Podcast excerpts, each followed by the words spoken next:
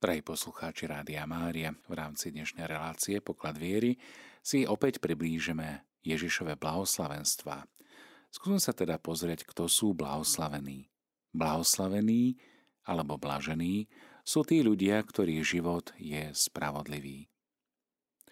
Toto definíciou z katechizmu katolíckej cirkvi začíname dnešný poklad viery.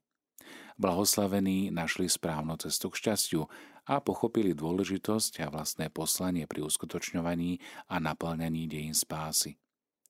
Už spomenuté šťastie sa stiahuje teda na život, ktorý je stavom pretrvávania v spravodlivosti alebo inými slovami pretrvávania v dobrom, v naplnení túžob, prianí.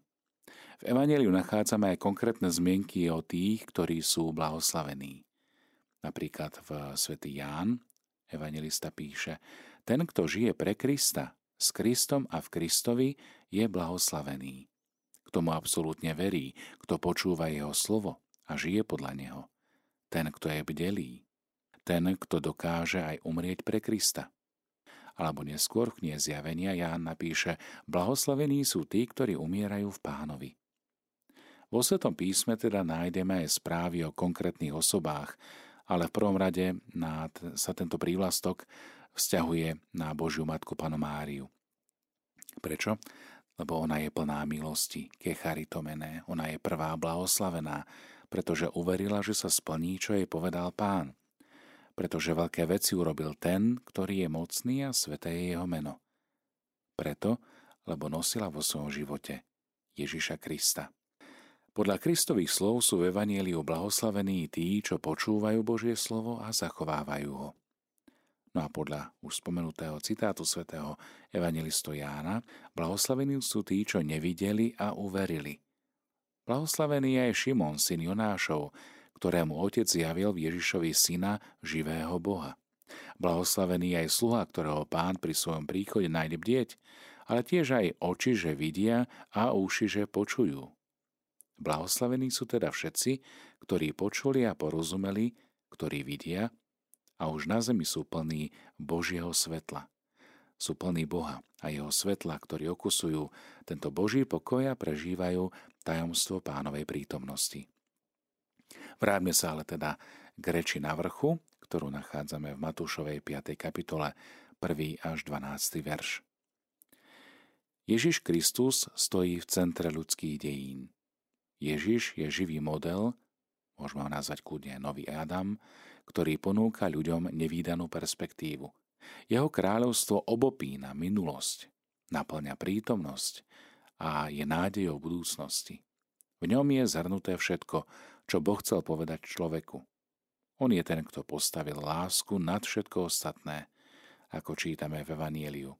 Buďte dokonalí, ako je dokonalý váš nebeský Otec. Byť milosrdný, ako je milosrdný náš Otec. Byť spravodlivý, ako je spravodlivý náš nebeský Otec. Čiže byť plný lásky. A táto dokonalosť sa prejavuje v tom, že sme vnímaví na jeho prítomnosť v našich životoch. Ježišových učeníkov a tých, ktorí uverili jeho evanieliu, nazvali v prvom storočí kresťanmi, čiže Christoforos, ten, ktorý nesie Krista, Tí, ktorí v sebe nosia Krista trpiaceho, umúčeného, ukrižovaného, ale aj z mŕtvych stáleho, toho, ktorý ohlasuje Božie kráľovstvo.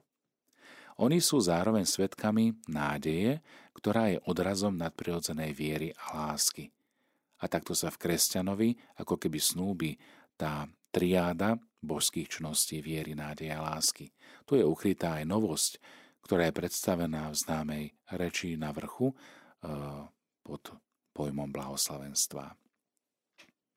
Na otázku, komu je adresovaná reč na vrchu, môžeme odpovedať, že jednoducho učeníkom. Oni sú oslovení, lebo oni tvoria základ nového Izraela. Svetý evangelista Matúš opísal túto udalosť takto. Pristúpili k nemu jeho učeníci. Zaujímavé je však, že Ježiš nehovoril dôverne, ako to bolo na iných miestach, teda potichu, ale Ježiš ohlasoval s mocným hlasom, čiže nahlas, zrozumiteľne, jasne, ako kazateľ. To znamená tak, aby to počuli aj veľké zástupy. O mase ľudí, ktorí opočúvali sa závere tejto reči dozvedáme, že žasli nad jeho učením, lebo učil ako ten, ktorý má moc, a nie ako zákonníci a farizeji. Pozoruhodná je aj skutočnosť, že v reči na vrchu nejde len o príkazy, ale o niečo o mnoho viac. Je to ponuka budúceho sveta. Hoci pochopenie požiadaviek, nakoľko ide o budúcnosť, je pomerne ťažké, Ježiš tu doslova prevráti pozemské predstavy o šťastí, o tom, čo znamená byť šťastným. Blažení v jeho reči nie sú boháči, ani nasýtení či všetkými uznávaní autority, ale tí, ktorí sú hladní, tí, ktorí sú plačúci, chudobní, prenasledovaní pre spravodlivosť. Takýto zvrat predstav o šťastí. Takýto zvrat predstav o šťastí mohol urobiť iba niekto, kto je skutočnou autoritou a kto tieto hodnoty aj sám zosobňuje. Čo je zaujímavé aj to, že evangelista Matúš formuloval väčšinu blahoslavenstiev eh, v tretej osobe čím naznačil, že Ježišove slova neplatia len pre vtedajších poslucháčov, ktorí tam boli nahore prítomní, ale vzťahujú sa na všetkých ľudí, na každého a kdekoľvek na svete. Evangelista v reči na vrchu nechal zaznieť z úst pána Ježiša 8 duchovných podmienok a 9 konkrétnych zvolaní. Blažený. Tieto podmienky znejú v určitom kontraste so spôsobom všeobecnej mienky, ale zároveň otvárajú dvere do nebeského kráľovstva. Podmienky šťastia podľa tejto Božej logiky splňajú chudobní v duchu, tí, ktorí sú plačúci, tichí, hladní a smední po spravodlivosti, milosrdní, čistého srdca, tí, ktorí šíria pokoj, tí, ktorí sú prenasledovaní pre spravodlivosť. No a v takomto poradí ich vymenúva Matúš v 5. kapitole prvých 11 veršoch. V 12. verši dodá Radujte sa a jasajte, lebo máte hojnú odmenu v nebi. Takto prenasledovali prorokov, ktorí boli pred vami. Čiže každé Matúšovo blahoslavenstvo pozostáva z dvoch častí. Tá prvá sa stiahuje na záslužné skutky, no a druhá je prísľubom budúcej odmeny.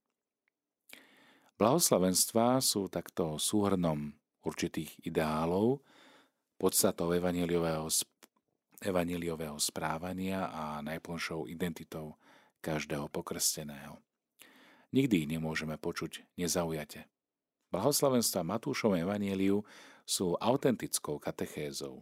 Sú výzvou, ale aj programom a praktickým návodom, ako aplikovať Boží zákon a jeho spravodlivosť do spoločensko-sociálneho priestoru. To sú chudobní v duchu, ktorých Ježiš nazval blahoslavenými. Prvá požiadavka má precízny duchovný zmysel. Evangelista Matúš tu zdôraznil morálnu dispozíciu dobrovoľnej chudoby, ktorá je počiatkom vykúpenia a spásy, ale zároveň aj nevyhnutným predpokladom ospravedlnenia. Nie sú to naozajstní chudobní Jahveho v zmysle sociálnom, to znamená nejakí žobráci, vykoristovaní, eh, nevedomí, slabí, chorí a podobne. Aj keď všetci z nich sú milí Bohu a majú u ňo, majú u ňo výnimočné miesto. A sú zaiste aj prirodzene zastúpení v tejto kategórii chudobní v duchu. No materiálna chudoba sama o sebe sa tu neidealizuje. Naopak, ona je negatívnou chudobou a nie je považovaná za dobro, ale za zlo.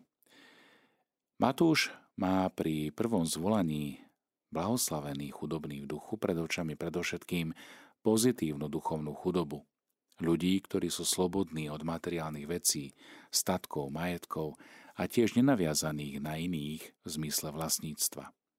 Takýto postoj je zvýraznením pokory, ale tiež aj dôvery Božiu prozreteľnosť, dôvery Boha ako takého. Podobne za Lukášovým beda bohatým by sme tiež potom mohli vidieť aj bohatého popredného muža alebo bohatého mladíka, ktorý pre lásku svojom bohatstvu k majetku zosmutnil, pretože jednoducho nedokázal predať a rozdať všetko, čo vlastnil a nasledovať Krista. Chudobní v duchu sú dobrovoľne chudobní. Podobne ako svätý Dominik alebo svätý František z Asisi, aj oni sa vedia všetkého zdať okrem Krista. Do ich radov môžeme zarátať aj tí, ktorí majú otvorené srdce pre Boha, otvorené srdce pre dobrú zväzť pre evanelium, pre jeho kráľovstvo, ktorí nie sú vnútorne závislí od nejakého majetku, moci alebo nejakých výhod. Sú to ľudia, ktorí sú odpútaní od materiálnych vecí tohto sveta, ktorí sa jej prirodzene cítia malými, pretože vedia o svojej biede. Nie náhodou sa práve františkáni nazývajú ordo fratrum minorum, čiže rehola menších bratov. V pozícii takéto poníženosti si potom uvedomujú aj svoju ľudskú krehkosť, svoju hriešnosť, tiež limity intelektuálne, rozumové. Takíto chudobní v duchu sú plní dôvery voči Bohu. A môžeme tiež povedať, že sú odkázaní na prítomnosť Ducha Svetého, že sú otvorení pre jeho dary, že sú otvorení a pripravení odpúšťať, prejavovať milosrdenstvo a zároveň sú ohľadoplní voči druhým, pripravení na to, aby boli naplnení.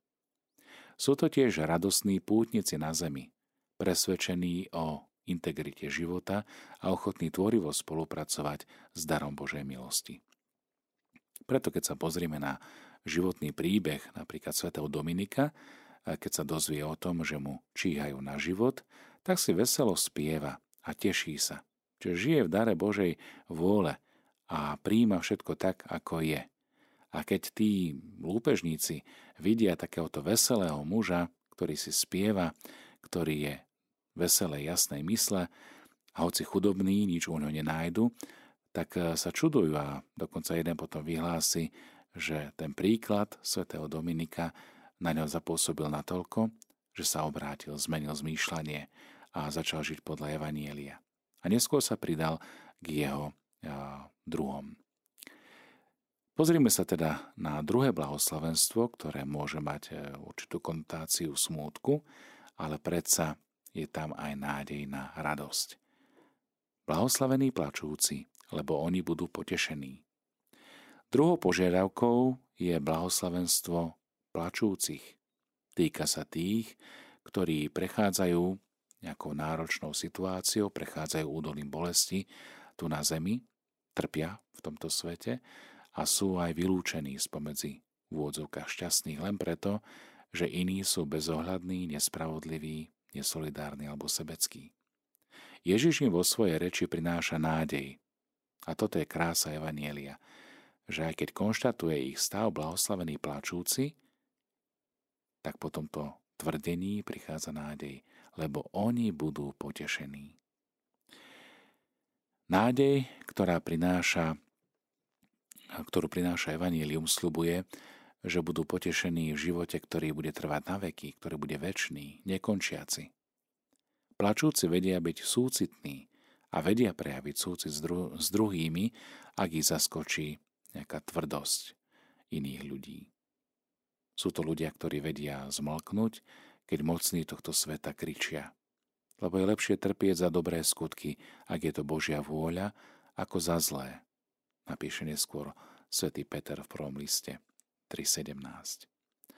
Plačúci sa nebránia z nejakého jemnocitu. Plačúci ustúpia preto, aby nedávali príležitosť teraz sa smejúcim ďalej šíriť ich nadradenú píchu. Slzy sú ich rosou, ktorá ovlaží a vďaka nej nachádzajú útechu pána. On im raz osuší každú slzu z ich očí. Tak plačúci v žiadnom prípade nie sú slabí. Naopak, majú otvorené a úprimné srdce. Srdce, ktoré dokáže svoje utrpenie uniesť, pretože pochopili jeho očistujúci zmysel. Slabosť a slzy, milí priatelia, sú tu silou a možnosťou spásy. Slabí plačú pre nedokonalosti vlastného tela, podobne ako aj svätý apoštol Pavol. Kto ma vyslobodí z tela smrti? Ale tiež aj z ďačnosti za nezaslúžené dobrá, ktoré sa im dostávajú. Ich plač teda zmýva osobné hriechy, ale aj hriechy iných. Blahoslavení plačúci, lebo oni budú potešení. Lebo Pán je ich útecha a pomoc. On je ich nádej. On sám ich zachráni.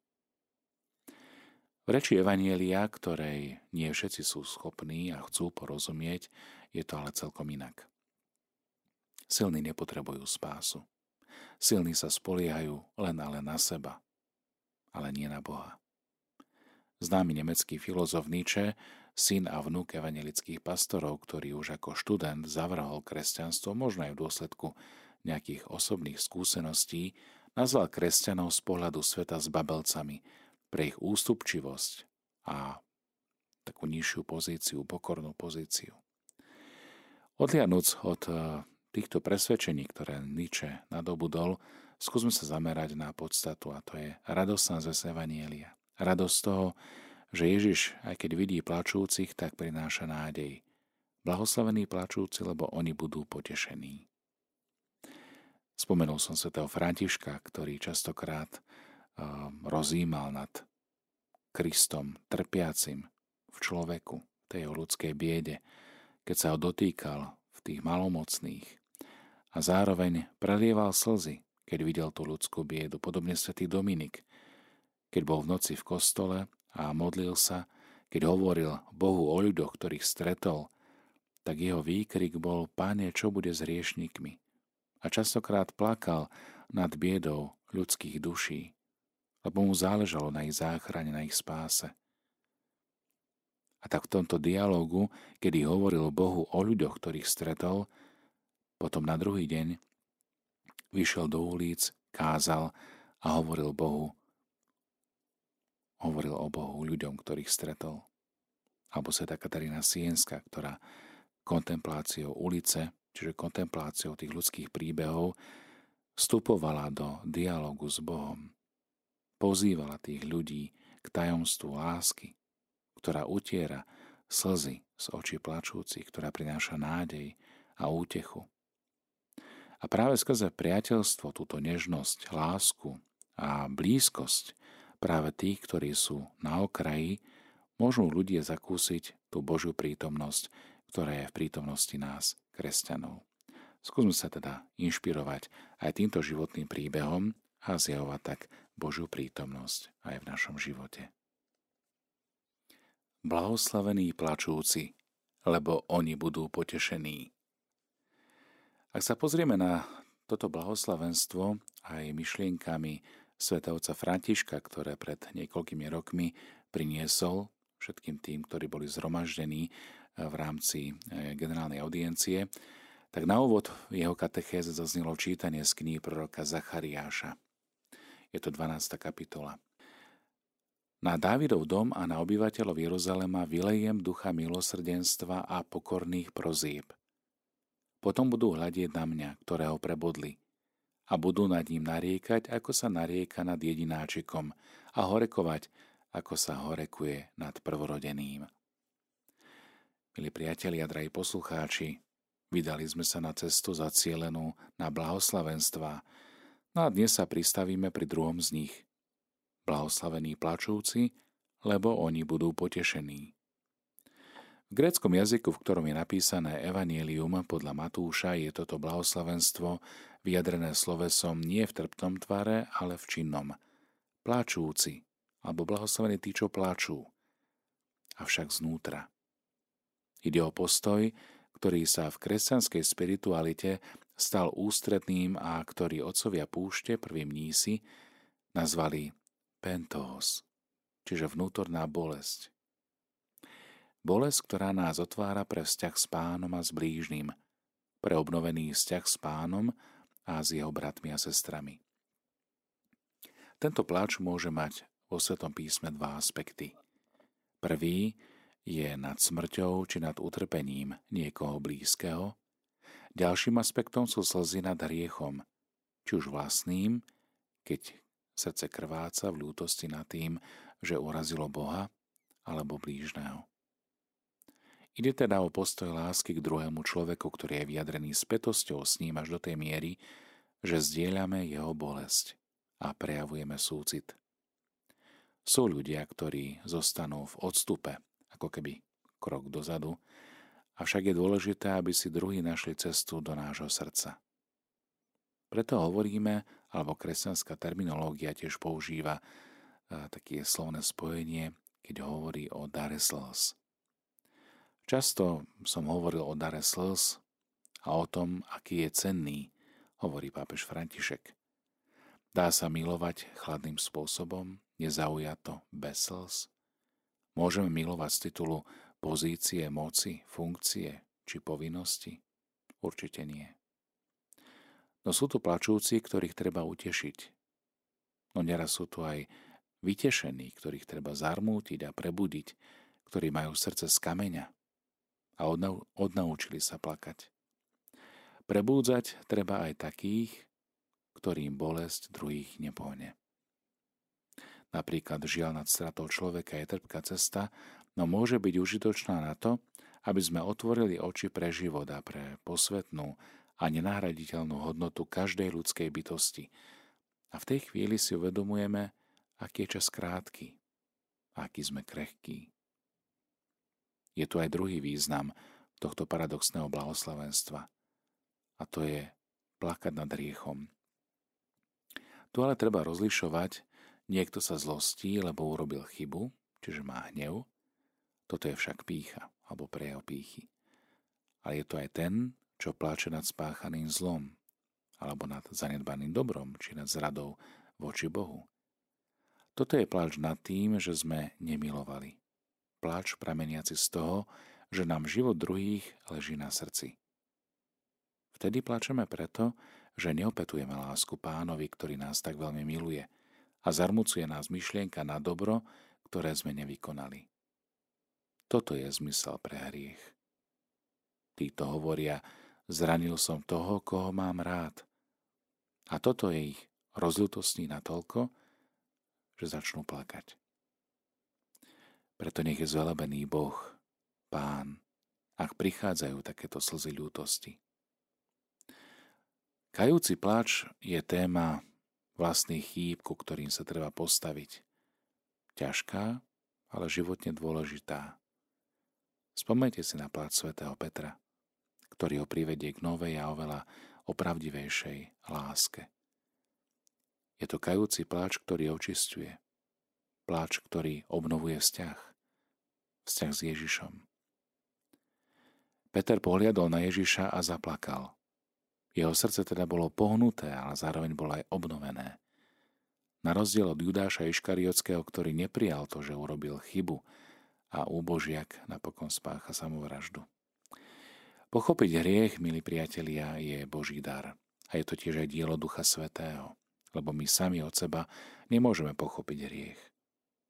Je to milosť, o ktorú musíme prosiť, aby nám Duch Svetý ukázal hriech. Prosiť, aby z nás zbudil ľútosť. Ľútosť a potom pokánie. Pane, kiež pochopím zlo, ktoré som vykonal, keď som ťa urazil, alebo ktoré môžem spôsobovať blížnym. Toto je ten veľký dar, dar kajúcich slz. A potom, ako to pochopíme, prichádza kajúci plač. Svetý Efren Sírsky, jeden z prvých mníchov, hovorí, že tvár, ktorá je obmitá slzami, je nevyslovne krásna.